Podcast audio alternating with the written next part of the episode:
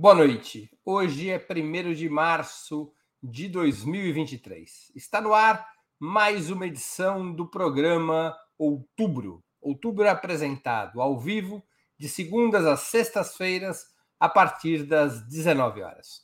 Cada edição com um trio fixo de convidados, homens e mulheres que representam o que há de melhor na análise sobre os acontecimentos nacionais e internacionais. Hoje teremos a participação de Juliane Furno, graduada em Ciências Sociais pela Universidade Federal do Rio Grande do Sul, doutora em Economia pela Universidade de Campinas e atualmente assessora da presidência do BNDES. Joana Salem Vasconcelos, historiadora formada pela USP, mestre em Desenvolvimento Econômico pela Unicamp e doutora em História Econômica pela USP. E Davi Decache, mestre em Economia pela Universidade Federal Fluminense e doutorando pela Universidade Nacional de Brasília, diretor do Instituto de Finanças Funcionais para o Desenvolvimento. Em nome de Ópera Mundi, eu cumprimento e agradeço a presença dos três convidados. Também informo que faremos o possível para repassar a nossos analistas eventuais perguntas da audiência, com prioridade aquelas realizadas por membros de nosso canal no YouTube ou que forem acompanhadas por contribuições através do Super Chat e do Super Sticker. Feitas as devidas apresentações, introduções, preâmbulos e prólogos, vamos à primeira pergunta da noite. O governo Lula decidiu retomar, a partir de março, a cobrança de tributo sobre a gasolina e os demais combustíveis, que havia sido suspensa pelo governo Bolsonaro para reduzir o preço dessas mercadorias. Essa decisão, embora tenha sido parcialmente compensada por um desconto de 3,9% no preço da gasolina nas refinarias da Petrobras, representa uma elevação básica de quase 9% desse combustível, com chances de novos aumentos em quatro meses, quando a retomada da cobrança tributária atingir sua plenitude. Por hora, o diesel fica isento de impostos e mantém seu preço nos patamares atuais, e a elevação do etanol é irrisória. Mas o sistema de preços da Petrobras, denominado PPI, preço de paridade de importação, esse sistema continua intacto apesar de sua revogação ter sido uma promessa de campanha do presidente Lula. Qual a avaliação de vocês sobre essa decisão e sobre o modelo adotado com o objetivo de minimizar os riscos inflacionários? Com a palavra, Juliane Forno. A Juliane congelou? Se a Juliane congelou, a gente passa a palavra. Ela vai ter que sair. Então eu vou passar a palavra à próxima da lista, que é Joana Salem.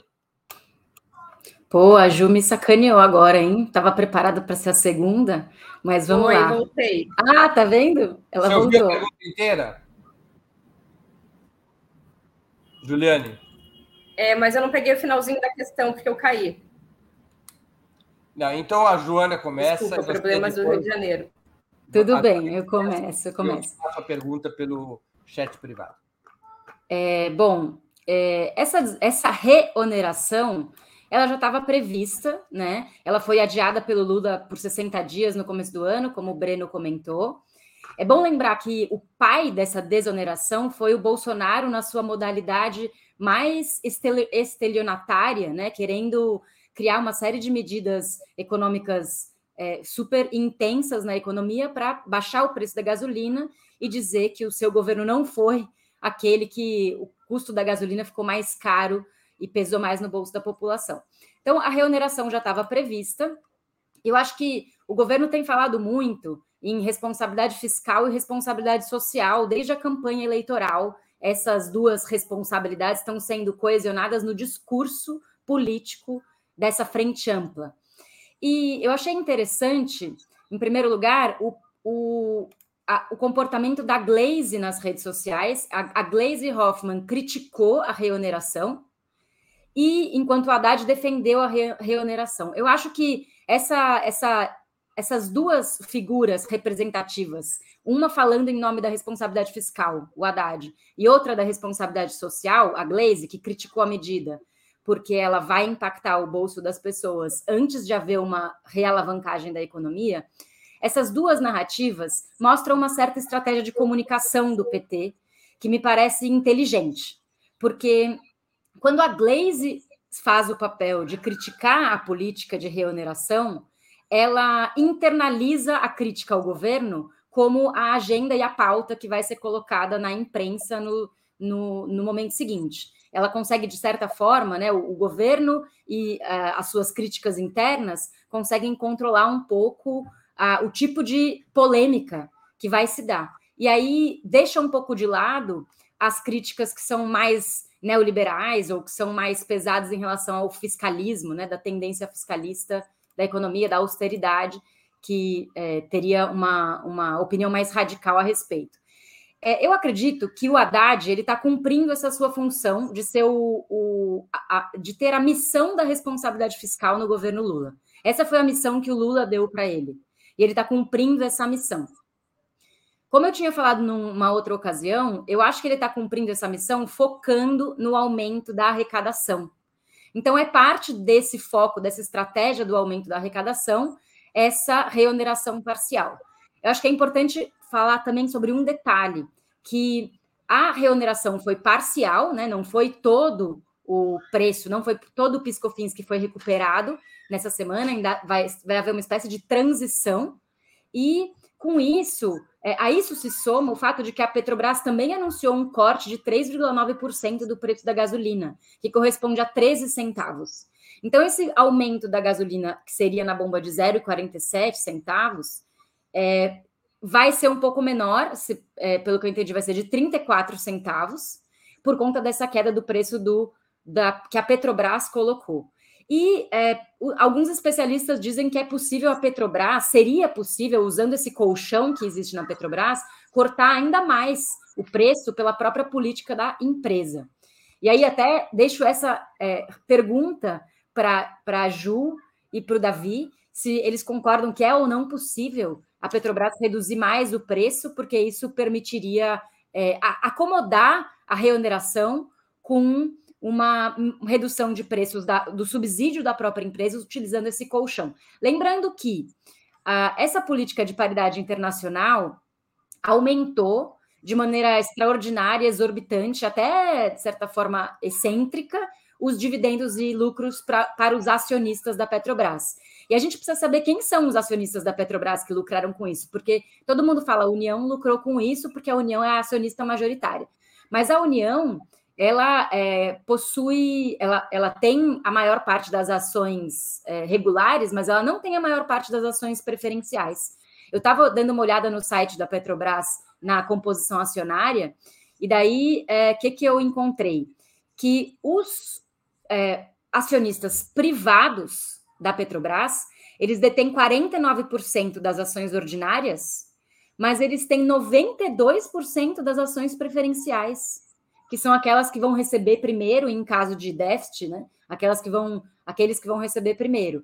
Então, existem diferentes modalidades de ação e é, a, o governo controla 50,2% das ações ordinárias, mas não controla a maior parte das ações é, preferenciais. E, além disso, essas ações preferenciais também estão nas mãos predominantemente de privados estrangeiros, então, quando a gente está falando que a Petrobras tem um colchão para reduzir o preço, que vai compensar essa reoneração para a população, a gente está falando de é, lucros e dividendos que foram escorrer para as mãos de capitais estrangeiros, de investidores estrangeiros, a maior parte, e é esse esse dinheiro, né, da, dessa alta rentabilidade da companhia que poderia estar sendo usado para eventualmente amortecer esse, essa questão. Então, eu não, é, se é a favor ou contra, eu acho que é importante a estratégia de aumento da arrecadação, como uma estratégia de é, aumentar a possibilidade de política social de fato e criar,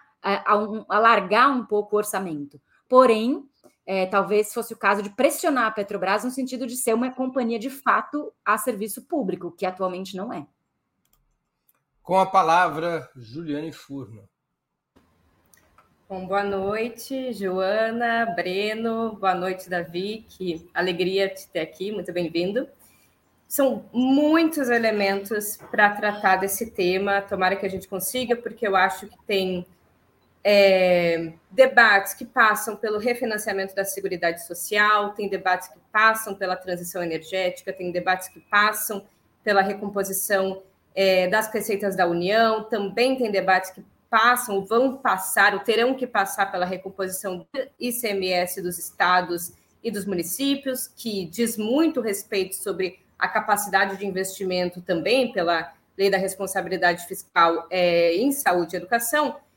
Mas, para ser é, mais é, categórica aqui nessa primeira resposta, eu acho que a proposta do Haddad é a melhor proposta de tributar os combustíveis, mas ainda assim essa proposta deveria, né? Eu acho que depois eu posso comentar um pouco sobre ela. Eu acho que ela, ela vem num tempo adequado, ela caminha para um debate importante sobre transição energética, ela recompõe é, os tributos sobre os combustíveis fósseis, que tem impacto na Seguridade Social, mas ainda assim essa proposta deveria, na minha avaliação, vir a reboque ou vir de forma posterior à proposta principal emergencial e que de fato tem condições de reduzir o preço dos combustíveis, que é a mudança de preços da, da Petrobras, né? a mudança de preços é, dos combustíveis da Petrobras.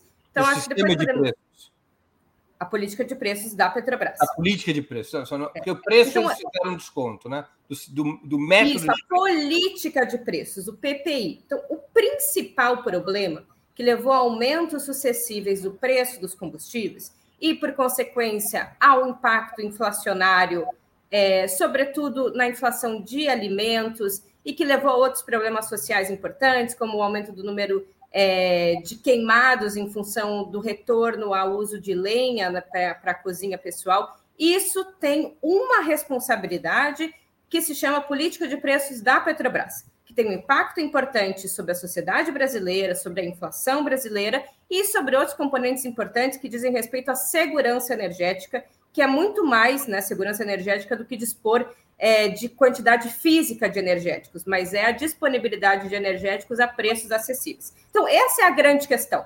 Sem mudar a política de preços da Petrobras, embora a proposta do Haddad me pareça a melhor possível dentro do desenho de reonerar os combustíveis, a gente vai estar mais uma vez, me parece que enxugando gelo, fazendo uma política importante, mas uma política que dispõe sobre mudar ou debater percentuais de um preço de realização que agora está um pouco mais baixo em função da tendência de queda do preço do barril do petróleo, mas que deixa o Brasil, em última instância, vulnerável a precificar um percentual sobre os combustíveis de um preço que a gente não controla, que é o preço do dólar e que é o preço do barril do petróleo no mercado internacional, sendo que o Brasil tem as condições domésticas para abrasileirar, como Lula falava, o preço dos combustíveis.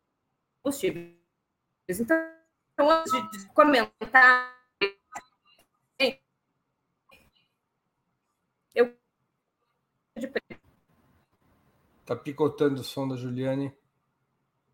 Picotou, né, gente? Mas eu acho que deixei. A frase final. A frase final. A frase final é: a política de preços da Petrobras é, é a política fundamental. Né? Fora isso, é é, enxugar gelo. Enxugar gelo também é importante, mas nunca vai ser suficiente, necessário, e nunca vai ser uma medida à altura dos problemas que o Brasil está enfrentando e da radicalidade que a gente exige, né? Porque a, o depósito dos nossos votos foram um depósito de transformações substantivas, a radicalidade que precisa um governo neste período de lua de mel, que é o início, em sociedade brasileira e para os é, acionistas da Petrobras. Com a palavra, Davi Decache.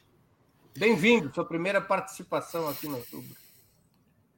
É uma grande honra. Eu, antes da, da gente entrar na aula, estava comentando com a Ju e com a Joana que eu sou fã do programa e já assisti-las junto com o professor Eduardo, sempre um debate muito qualificado.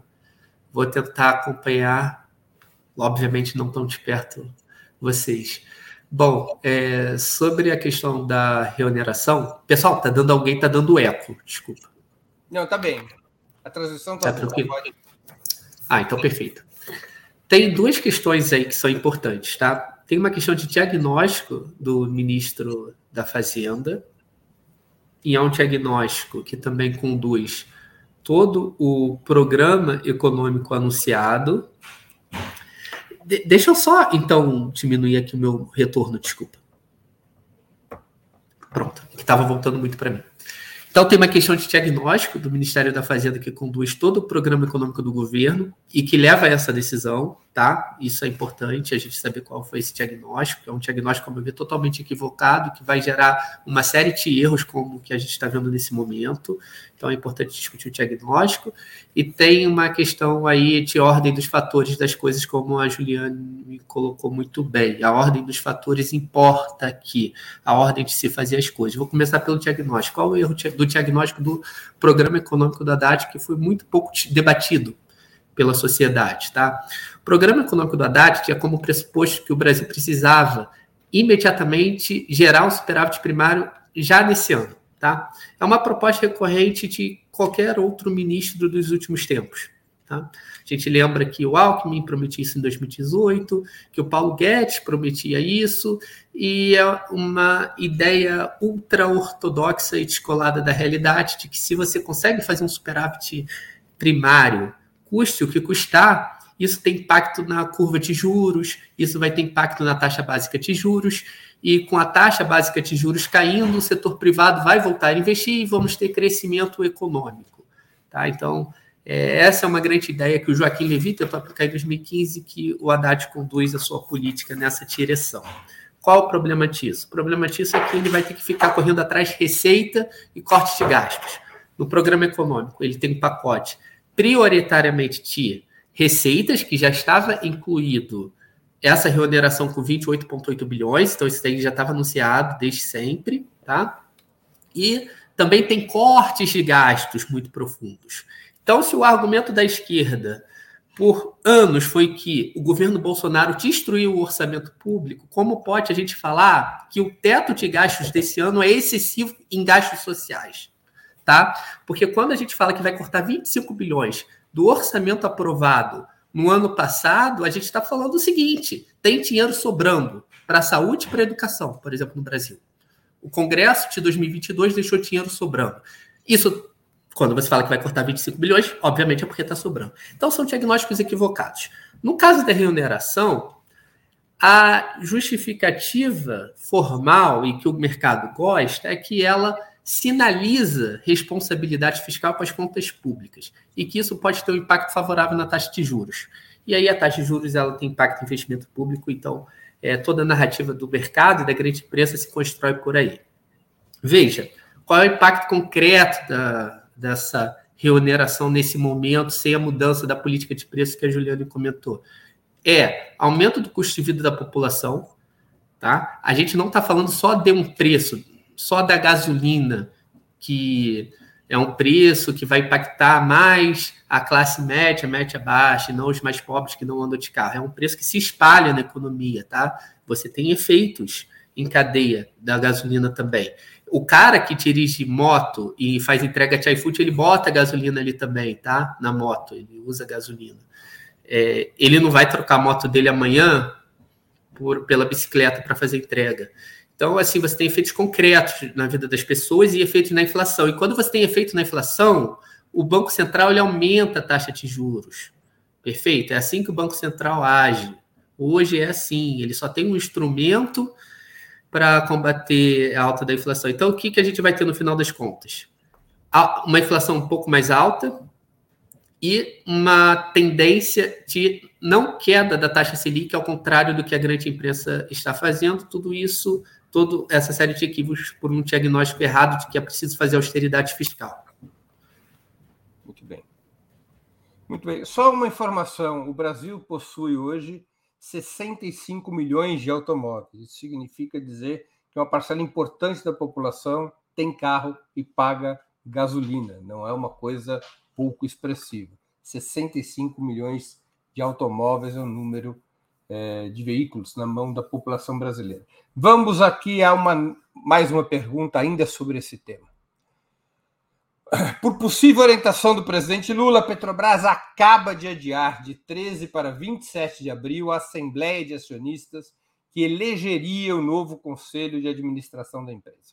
Vários dos nomes propostos pelo ministro de Minas e Energia, Alexandre Silveira, do PSD, têm vínculos com posições antagônicas às defendidas publicamente pelo próprio presidente Lula. Mais que isso, alguns dos indicados têm vínculos com o bolsonarismo, conforme informação e denúncia da Federação Única dos Petroleiros. Abriu-se uma crise dentro do, do, entre o governo, entre a presidência da República, o Ministério de Minas e Energia e a Petrobras.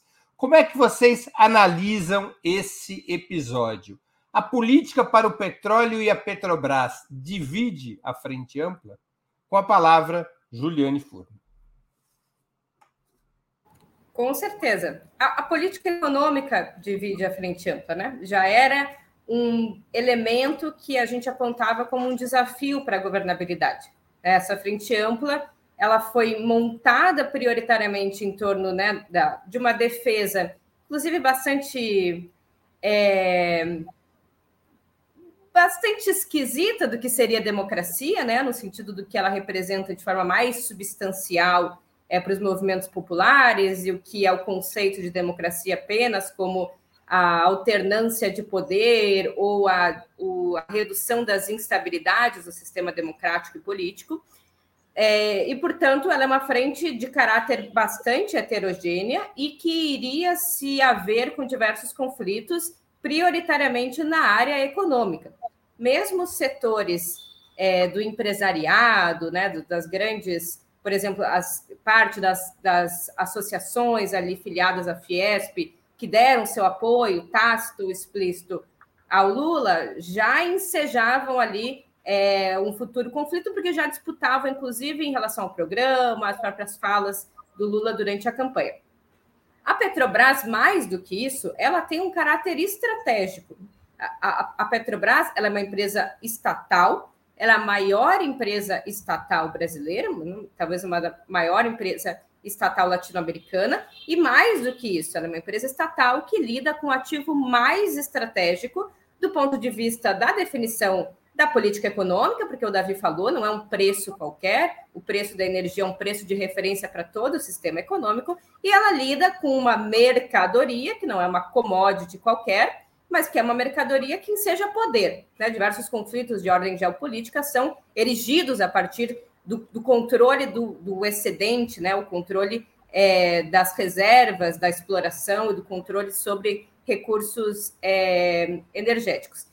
Mais do que isso, né? a Petrobras não é só uma empresa estatal que vive sob um ataque, portanto, permanente, num período em que o governo pode se contrapor a isso, mas que reina, um período de capitalismo global, neoliberal, é, mas que foi a empresa que protagonizou as maiores taxas de lucro no último período. Portanto, é uma empresa que ela é, por excelência, é uma empresa que atrai, né? E aqui em homenagem ao Eduardo que não veio aqui, ela atrai os olhos daqueles que estão interessados pelo butim, né? O lucro, efetivamente.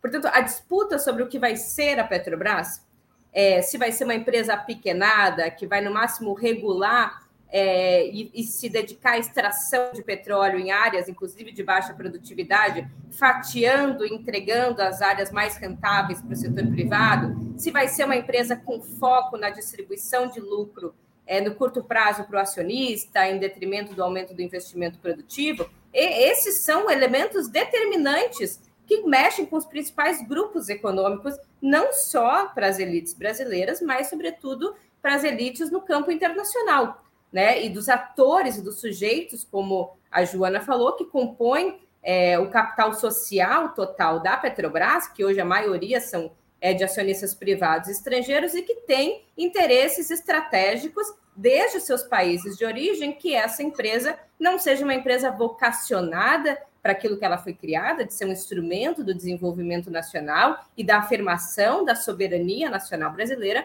mas somente uma empresa que se dedica à maximização do lucro e à distribuição desse lucro no curto prazo. Então, acho que ela vai estar no centro dessa disputa, e como o Eduardo, mais uma vez fazendo referência a ele, disse esse governo não deve ser um governo de coalizão, até, né? Até porque nem conseguiria ser, mas um governo de extrema disputa. Eu acho que grande parte dessa disputa se corporifica dentro da Petrobras e do Conselho de Administração, que, portanto, vai definir o que vai ser essa grande empresa daqui para frente.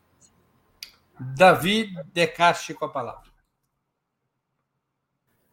É, Peraí, deixa eu só te... Vamos lá, pessoal.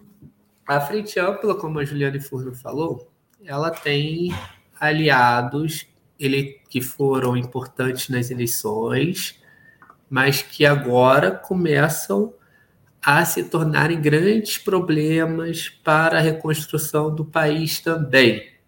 As hipóteses econômicas, por exemplo, da Simone Tebet, são contraproducentes e vão na direção contrária do que o Brasil precisa para se reconstruir e derrotar o fascismo. Tá?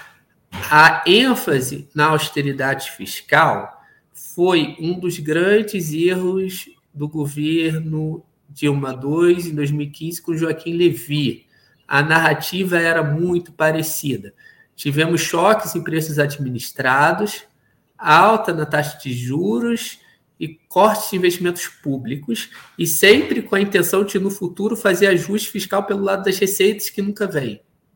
Tá? E aí a gente tem uma série de medidas que não que não favorecem o crescimento econômico, a geração de empregos, retomadas de salário mínimo, etc. E isso é péssimo para o governo Lula. Então, a Frente Ampla oferece esse desafio. Há, há um aspecto muito importante aí, é que o Lula está tentando calibrar a partir de balões de ensaio, né? Então ele está deixando o debate acontecer no conjunto da sociedade.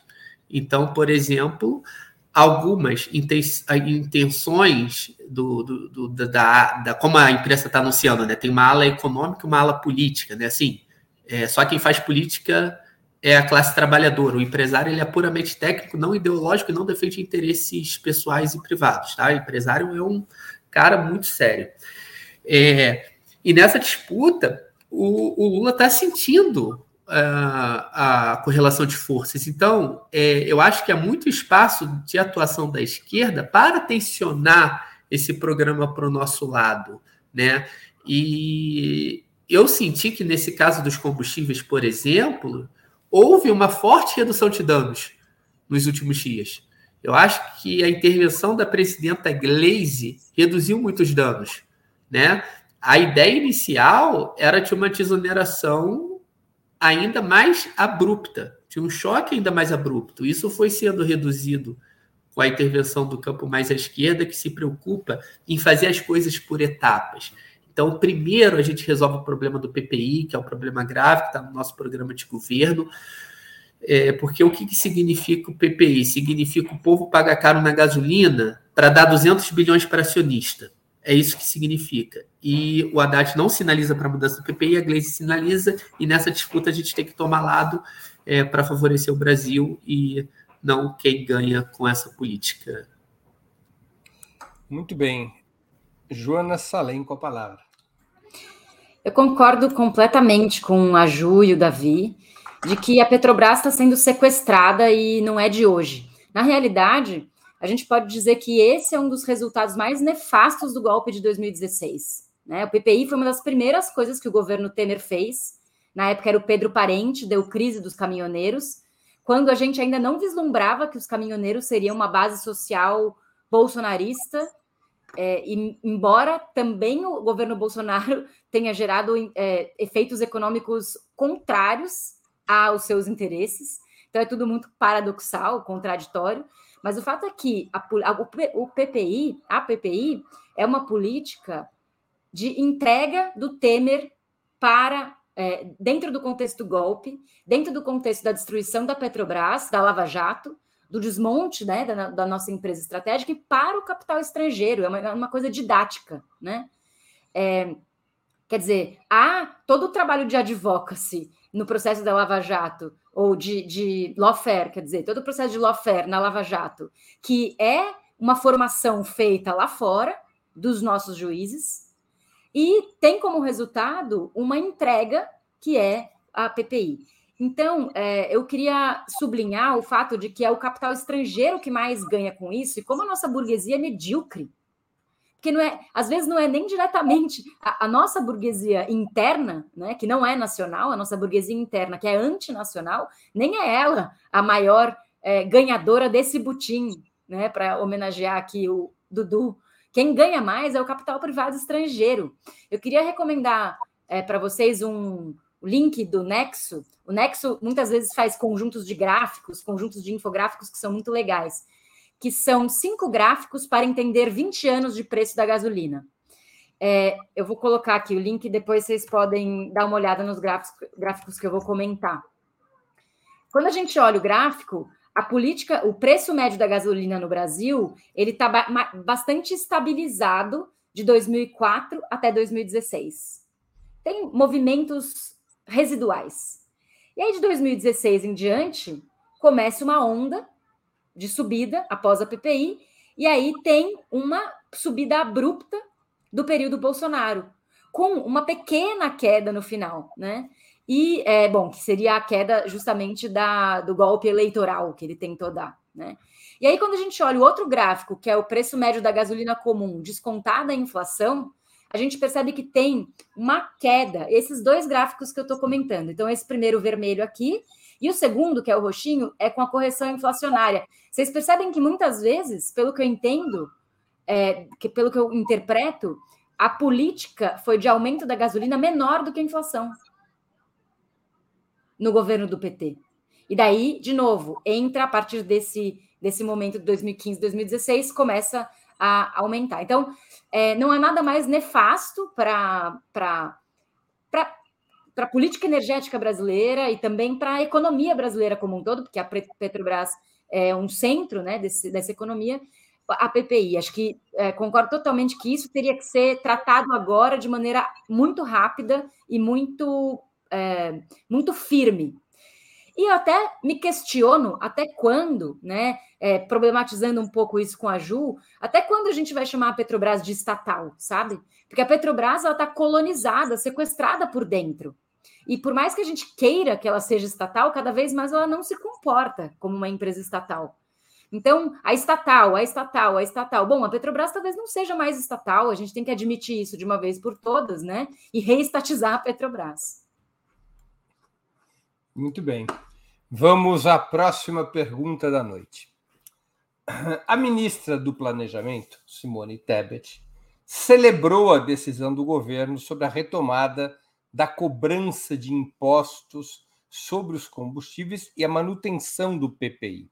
Está na tela a matéria, uma das matérias que foi divulgada a esse respeito. Disse a ministra, abro aspas, estamos sim focados agora na contenção de gastos. Isso que queremos mostrar para o Copom e o Banco Central. Podem, ainda que paulatinamente, diminuir juros. Nós temos responsabilidade fiscal e estamos fazendo o dever de casa. Fecha aspas. Se essa declaração da Simone Tebet representar um pensamento hegemônico na equipe econômica, o governo poderia estar marchando, apesar de decisões compensatórias, para uma política econômica vertebrada pela austeridade fiscal, aceitando inclusive que a redução da taxa de juros esteja condicionada à retração das despesas públicas? Davi Decache com a palavra.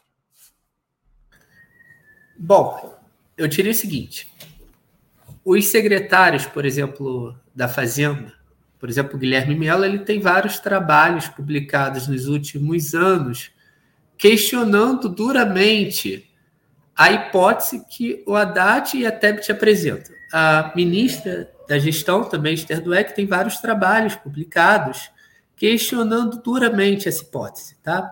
Essa hipótese de que o Estado é, monetariamente soberano, na macroeconomia, funciona parecido com uma padaria.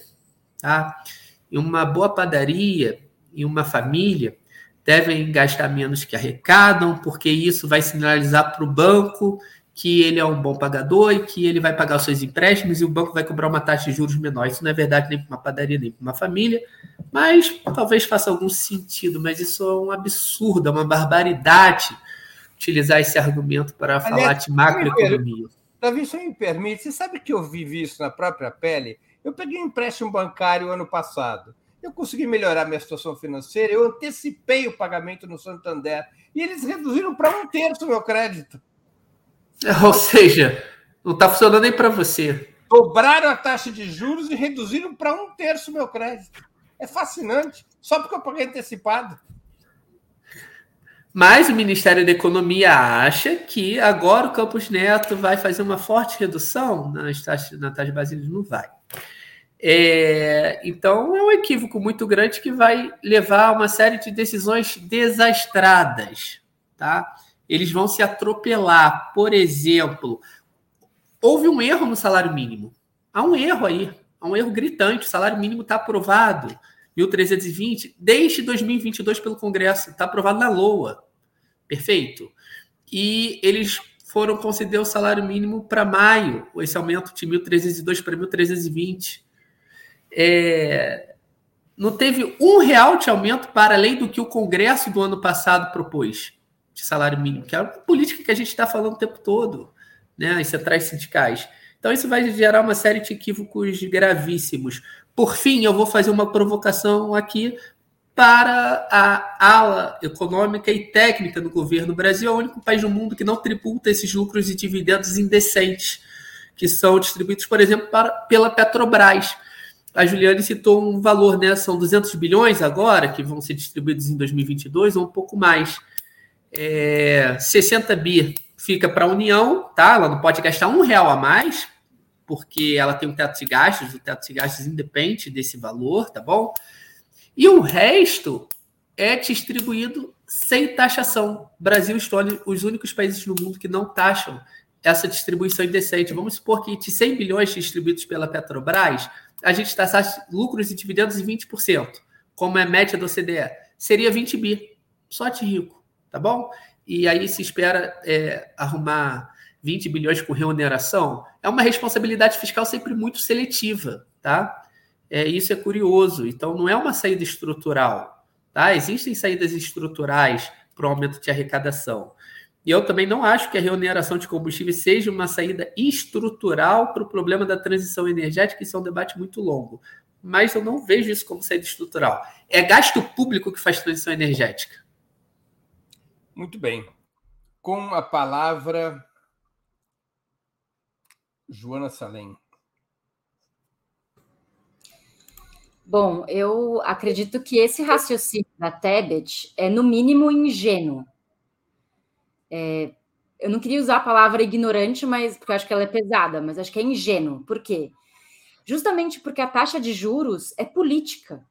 A taxa de juros tem uma, um arcabouço técnico mas no limite, o, o arranjo que se cria para aumentar, estabilizar ou reduzir a taxa de juros depende de escolhas de política econômica também que estão sendo feitas de maneira independente pelo Banco Central de política monetária. E como eu falei num programa anterior, quando a gente fala de Banco Central independente, acho que é o, o, a pergunta independente de quem ou de que tem uma resposta clara, que é o Banco Central independente da democracia. É um banco central que, sob uma veste tecnocrática, cria uma ditadura de uma política econômica do mercado. Né? Então, é muito ingênuo da parte da Tebet acreditar que abrir um pouco de espaço fiscal, esse pouco que está sendo aberto agora, de 28 bi, ou é, 22 bi, que vai aumentar a arrecadação, que é muito pouco, esse pequeno espaço fiscal que está sendo aberto seria suficiente para é, mudar a, a, a, característica política ideológica do Roberto Campos. Né? E eu acho que, ao contrário, né, o outro caminho que o Davi explicou na intervenção dele anterior é muito mais provável, que é que a, a, o aumento da gasolina pode gerar, ainda que não seja tão grande o aumento, pode gerar um efeito multiplicador inflacionário, que pode servir de argumento supostamente tecnocrático para manutenção ou para o aumento da taxa de juros. Então, sabendo qual que é a escolha política ideológica do Roberto Campos, o seu perfil é, monetarista, o seu perfil neoliberal, a gente sabe que é, é muito mais provável ele escolher esse, esse, raciocínio na próxima reunião do Copom do que isso que a Tebet está tá imaginando.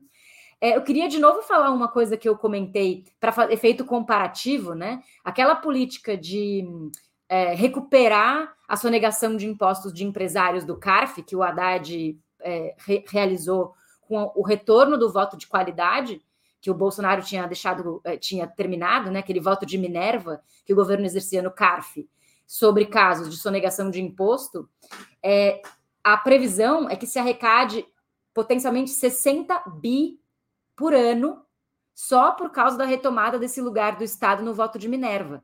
Parece que tem algumas divergências sobre esse número, mas o que o governo anunciou foi isso. Então, olha só, é uma pequena medida ali interna, quase administrativa, é capaz de gerar um aumento da arrecadação que é três vezes maior do que esse aumento da política de preço da Petrobras, esse espaço fiscal pequeno, de tão pequeno que ele é. Ainda assim, é, quando eu falei o Haddad, para me explicar, né? Quando eu falei o Haddad está realizando a responsabilidade fiscal, eu falei não no sentido de que eu concordo com ele, mas de que essa é a racionalidade que está por trás dessa frente ampla. E por último, para não me é, não passar muito do tempo, é bom a gente também perceber que a responsabilidade fiscal, ou que o, esse caráter neoliberal, não está só fora do PT, da frente ampla né? Porque senão a gente corre o risco de achar que o PT vai ser sempre vítima de uma de um outro setor da frente ampla que tem sim uma política de austeridade, etc, etc. Mas não, eu acho que o, a responsabilidade fiscal é algo que o Haddad está convencido de tem que ter, e acho até que o Lula está com, com certeza convencido de que tem que ter. Ele passou oito anos fazendo isso. Então, não devemos nos surpreender que a responsabilidade fiscal que é um eufemismo para políticas neoliberais, esteja também dentro do PT, né? Para a gente não criar um, uma, um pensamento de responsabilizar somente a direita da frente ampla. A, a, o PT também tem responsabilidade. Com a palavra, aquela que eu prometi nunca mais pular, Juliane Furno. Só antes de falar uma coisa, sabe quem é a empresa que ocupa o número um no CARF? Em desvio de tributos? É o Grupo pra... Esfera, né? A galera do Grupo Esfera, não? A Petrobras. Para mostrar o sequestro da empresa. Fechando o ciclo do argumento, né? Ela criou, ela criou empresas no exterior para supostamente tributar atividades suas no exterior e ela não paga tributos aqui e nem no exterior, porque ela não, não tem fato gerador nos lugares em que ela abriu essas empresas. É o principal, é o número, a empresa número um com benefícios no CARF nesse modelo que foi adotado pelo governo Bolsonaro. Jo, jo, Juliane Furno com a palavra. É, Davi queria fazer alguma parte? Ah, não, é só um pequeno comentário que mesmo a MP do CARF sofreu um retrocesso gigantesco agora com o um novo acordo de que o CARF não poderá mais cobrar juros e multa, fazendo que o CARF vire entre no planejamento tributário das empresas e vire um refins permanente. Juliane Furno com a palavra, por favor. Vocês Bom, hoje, nenhum, vou... nenhum de vocês hoje está com muita, nenhum de vocês hoje está com muita responsabilidade horária, mas vamos lá. Eu vou divergir um pouco para animar aqui. É... Veja, eu acho curso a Tebet e. Juliane, você está com problema de conexão. Deixa eu te pedir uma coisa. Aí, você não consegue mudar sua conexão para o 4G ou 5G? Eu acho que vai estabilizar. Sim, eu já mudei. Ah, já mudou e não estabilizou. Eu já mudei. Mais, mais um problema para a política econômica do governo. Estabiliza, ter recursos para estabilizar a internet da Juliane. Bora lá. Melhorou, Vou parece. tentar. Não, eu, eu acho que assim, ah, o Ministério da TEBIT, né, o planejamento, ele tem diferenças bastante expressivas com a Fazenda. E aí eu acho que o Davi e a Joana trataram como se.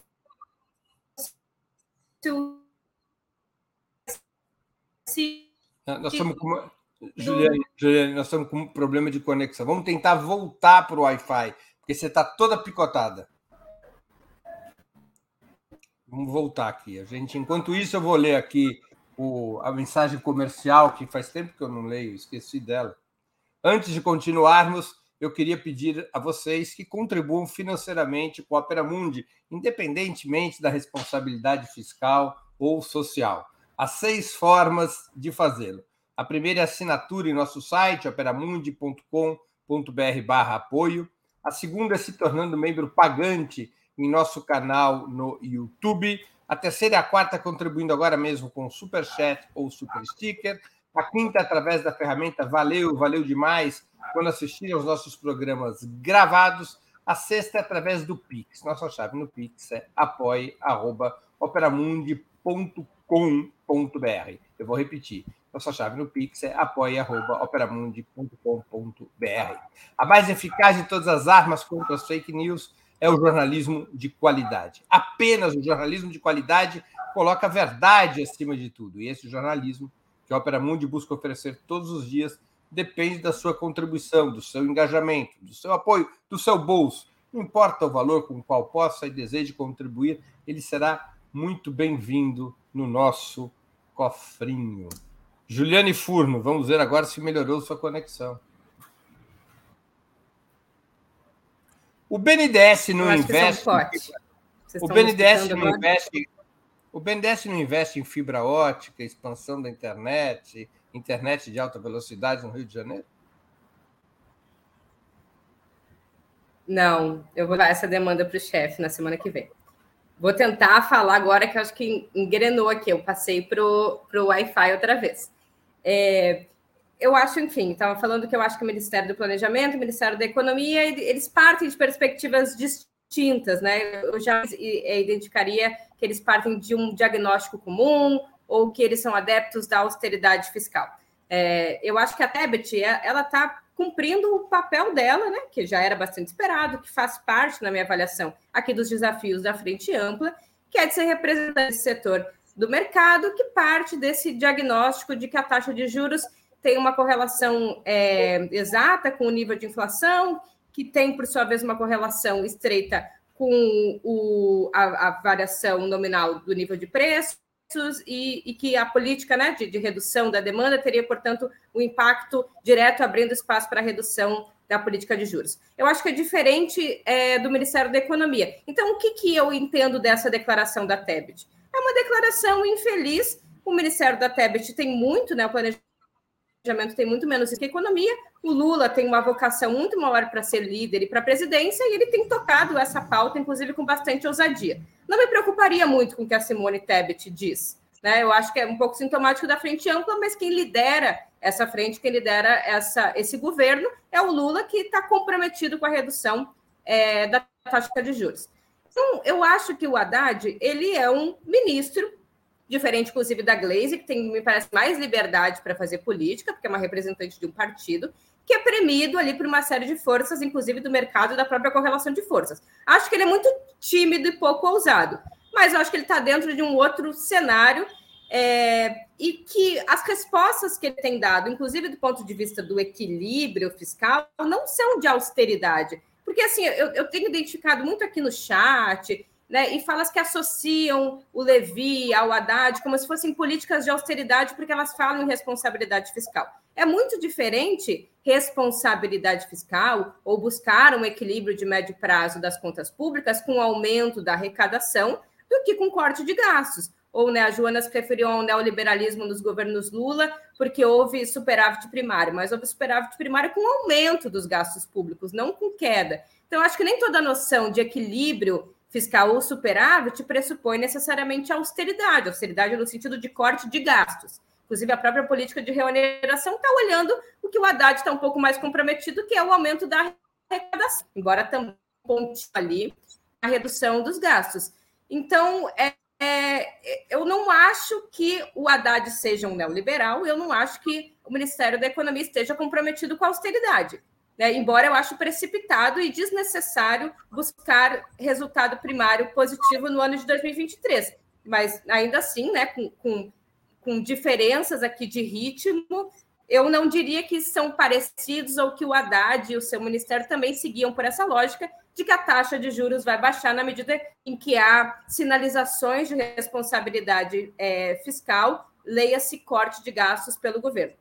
Para finalizar, eu acho que abre-se aí a possibilidade, inclusive agora, de responder ao Banco Central, porque o Banco Central manteve em 13,75% a taxa de juros com a justificativa de que seriam os preços administrados que iriam subir no ano de 2024. Bom, vão subir, mas vão subir muito menos do que a previsão, até porque não vai reonerar o diesel, o etanol vai ser reonerado né, abaixo do, do, do, tributo da composição cheia e a Petrobras reduziu o preço de realização. Portanto, se esse era o argumento, esse argumento se esvaiu. A, acho que a hora de fazer pressão política, mesmo que nos termos deles, é dizer: olha, os preços administrados não vão, não vão estar no cenário catastrófico que vocês fizeram nos cálculos, inclusive que ninguém entendeu muito bem. Mas eu acho que o problema, como a Joana falou da taxa de juros, essa de curto prazo, é o problema da política econômica, porque essa taxa de juros o Banco Central determina na sua reunião e ela está submetida a um projeto de sociedade, de emprego, de crescimento econômico, que é uma decisão,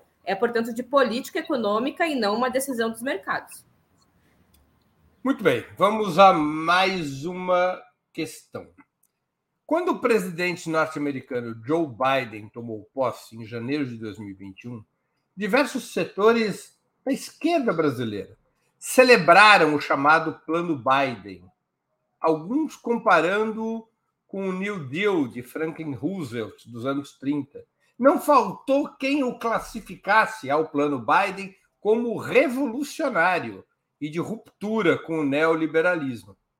Tratava-se, afinal de contas, de um programa aparentemente bastante ambicioso de reconstrução industrial e social dos Estados Unidos, em nome do qual o governo democrata, o governo de Biden, estaria propondo injetar recursos acima de 6 trilhões de dólares em oito anos. A maior parte desse volume originário do endividamento público. Falta o atual governo um plano Lula contraposto à ideia de que o aperto fiscal melhora o humor do mercado e tudo acaba se resolvendo pelo investimento privado? Com a palavra, Joana Salem. Olha, eu acho que é, até existe um, um plano, mas ele ainda está num nível de abstração que não está sendo levado a cabo em todas as suas instituições que é um plano que talvez não seja viável, né? O problema talvez não seja a falta de um plano, mas a falta de um plano viável. Justamente porque o Lula, como a gente sempre repete aqui, busca conciliar interesses que são cada vez mais nitidamente inconciliáveis. Então, por exemplo, quando a Ju fala, tá, é, responsabilidade fiscal é diferente de austeridade. Tudo bem, mas a gente está falando de um governo que poderia ter criado um aumento de salário mínimo maior, por exemplo, né? Que poderia ter feito logo de cara é, políticas sociais que melhorassem de maneira rápida e concreta a vida das pessoas para demonstrar, pelo menos, a sua a sua intenção de responder à sua, a, a, a sua base social, a sua base eleitoral e a, a, ao clamor das pessoas que votaram nesse, nessa chapa, né, nessa frente ampla. Então, eu acho que até existe um plano, mas que ele ainda não está é, caminhando com a velocidade que nós gostaríamos em termos de resultados sociais desse plano.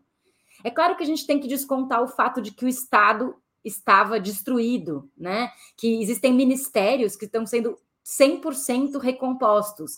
Ministério da Igualdade Racial, Ministério das Mulheres, né? Toda a lógica das políticas de direitos humanos estão sendo recompostas. O Ministério da Saúde foi completamente militarizado. Tem uma série de é, é, intermediações da, do plano até a ponta, né, até a base da sociedade, que estão aí um pouco fraturados, ou bastante fraturados, por conta dessa herança maldita de um governo que destruiu o Estado. Né? A própria recomposição do orçamento público que o Haddad fala é também parte de, é, de reconstruir. Né? A palavra reconstrução está na, na, na, no slogan do governo, e, inclusive, concretamente, eles tiveram que, que, reconstruir a Praça dos Três Poderes. Então, eu considero que tudo isso é, é verdade. Porém, tem no timing político do governo, eu temo que uh, o tempo esteja correndo, que o Lula esteja correndo contra o relógio, porque é preciso criar, claro, é, um plano coerente de investimento público que gere emprego. Isso vai dar algum resultado no médio prazo ou no longo prazo. Porém, é preciso criar também algum alívio no curto prazo.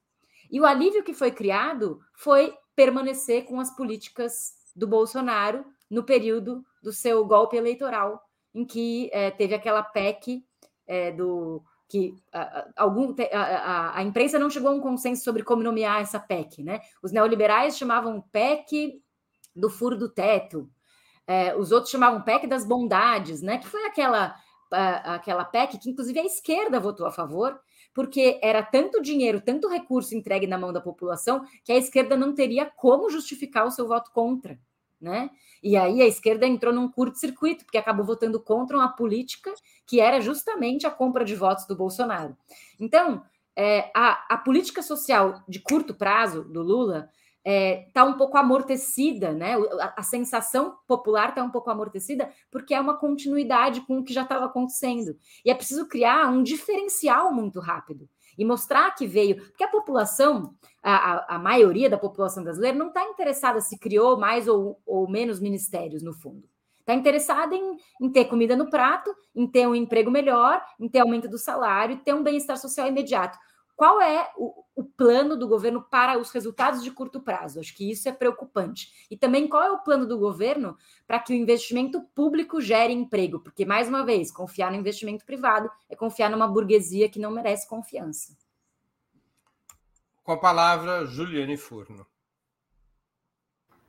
É, bom, acho que sim, tem que ter um plano. Eu, eu sou muito saudosista dessa ideia de planos, né? Eu acho que é, a, a, o curto prazismo do neoliberalismo dos anos 80 para cá foi nos deixando muito refém de políticas, programas que atuam muito no curto prazo e que perdem essa dimensão de transformações mais substanciais e estruturais, o que também leva tempo e que, e que coloca a necessidade é, do corpo técnico, né, político, do governo se dedicar a pensar um projeto de Brasil, né, um projeto que não seja só solucionar questões emergenciais, mas pensar que país a gente quer ser. Claro que aqui a gente é muito refém da, da democracia burguesa, né, e, e das e obviamente da correlação de forças, né, a presença do bolsonarismo da direita, o que impõe né, uma série de constrangimentos, que é diferente um pouco do cenário dos Estados Unidos, né, que muda republicanos e democratas, um pouco a política econômica é muito parecida, política externa, inclusive, mais ainda, né? A, a, a capacidade de alternância ali é muito pequena do ponto de vista do que está em disputa. No Brasil é muito maior. Né? É, e aí eu diria que esse plano ele precisaria ter poucas e boas e investir também muito em comunicação, porque eu acho que a gente precisa comunicar com a sociedade o que foi feito.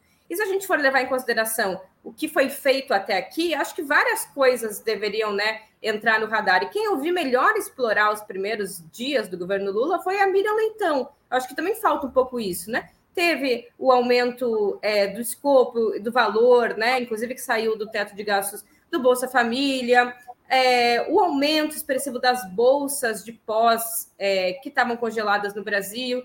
Teve uma série de políticas públicas importantes um plano, eu acho que ele deveria focar em boas. São, são três, são quatro grandes políticas é, que têm metas e que, e que vão ser visíveis né? E, e dialogáveis com a população. Isso é a marca do governo. E essa marca deveria se concentrar, na minha avaliação, em elementos de caráter. É... Oi, estão me ouvindo? Estão me ouvindo? Com irregularidade, mas estamos. Acho que um dos elementos do plano é uma internet de alta qualidade. É, ah, eu comprei uma internet de alta qualidade. É que eu acho que eu fui sacaneada. Mas eu acho assim, combate à fome é um elemento importante.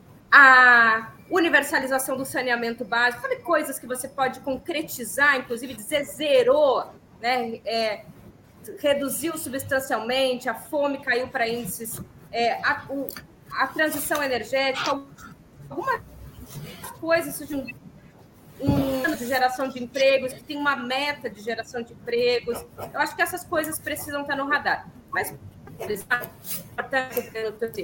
é, é, os Estados, os Estados Unidos, a gente tem muito motivo financeiro, tá né, de restrição financeira. Tá ruim, né?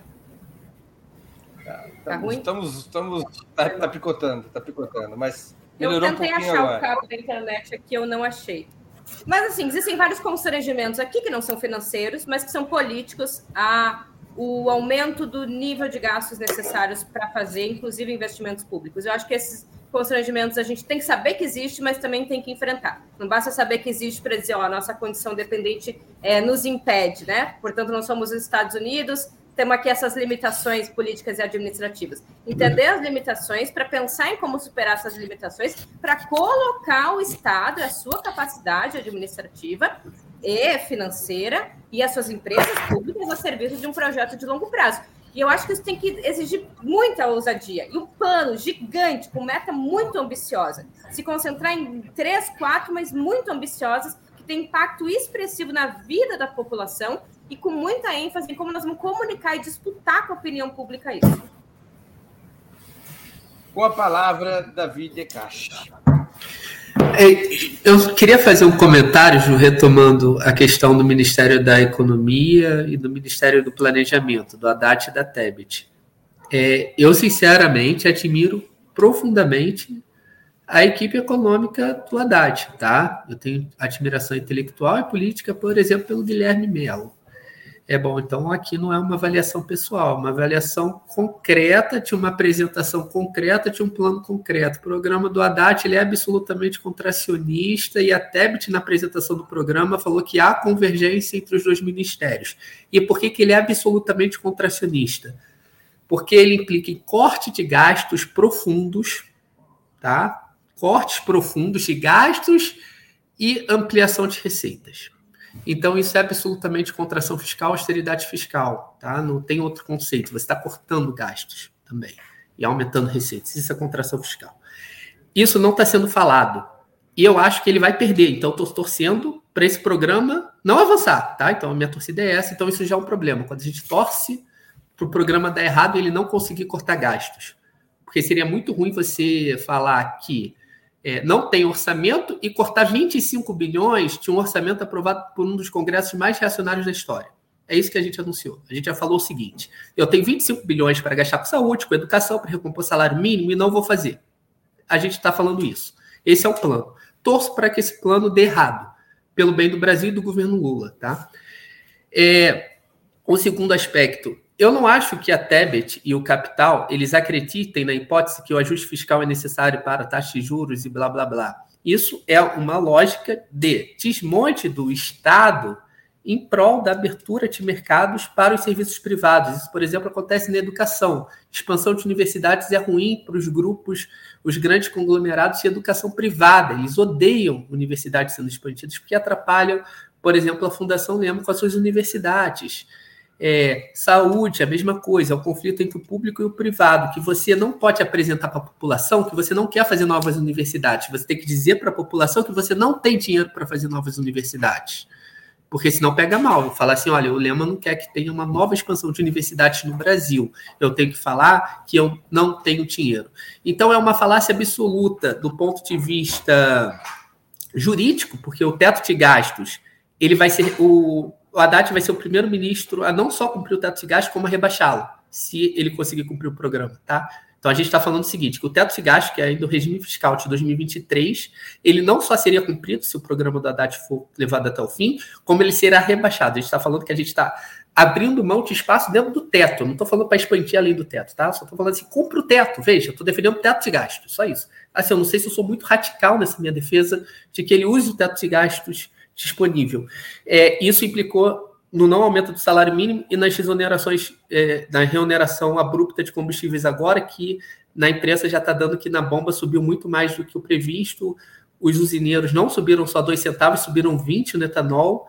E a gasolina, é, o Globo noticia que é, tem elevações de até 60 centavos. Então, é, são dois erros já, salário mínimo e reoneração abrupta, decorrente de um diagnóstico errado, que eu acho que o Haddad de fato acredita, é, mas que a Tebet e os representantes do capital eles têm uma outra intencionalidade e que se isso continuar assim, a gente vai ter um problema muito grave na discussão da nova regra fiscal.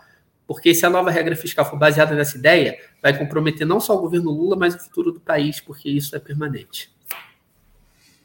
Muito bem. Nós hoje chegamos ao fim, um pouco além do nosso tempo, de uma hora, mas foi um belo debate sobre a questão dos combustíveis. Eu conversei hoje com Juliane Furno, Joana Salem e Davi Decache. Nós voltaremos a nos ver na próxima quarta-feira, dia 8 de março, Dia Internacional da Luta das Mulheres. É, às 7 Já horas deu a pauta, hein, Breno? noite. Já deu a pauta. A pauta, é a pauta. Eu agradeço aos convidados, as convidadas, as convidadas e ao convidado e a nossa audiência. Boa noite e boa sorte a todos e a todas.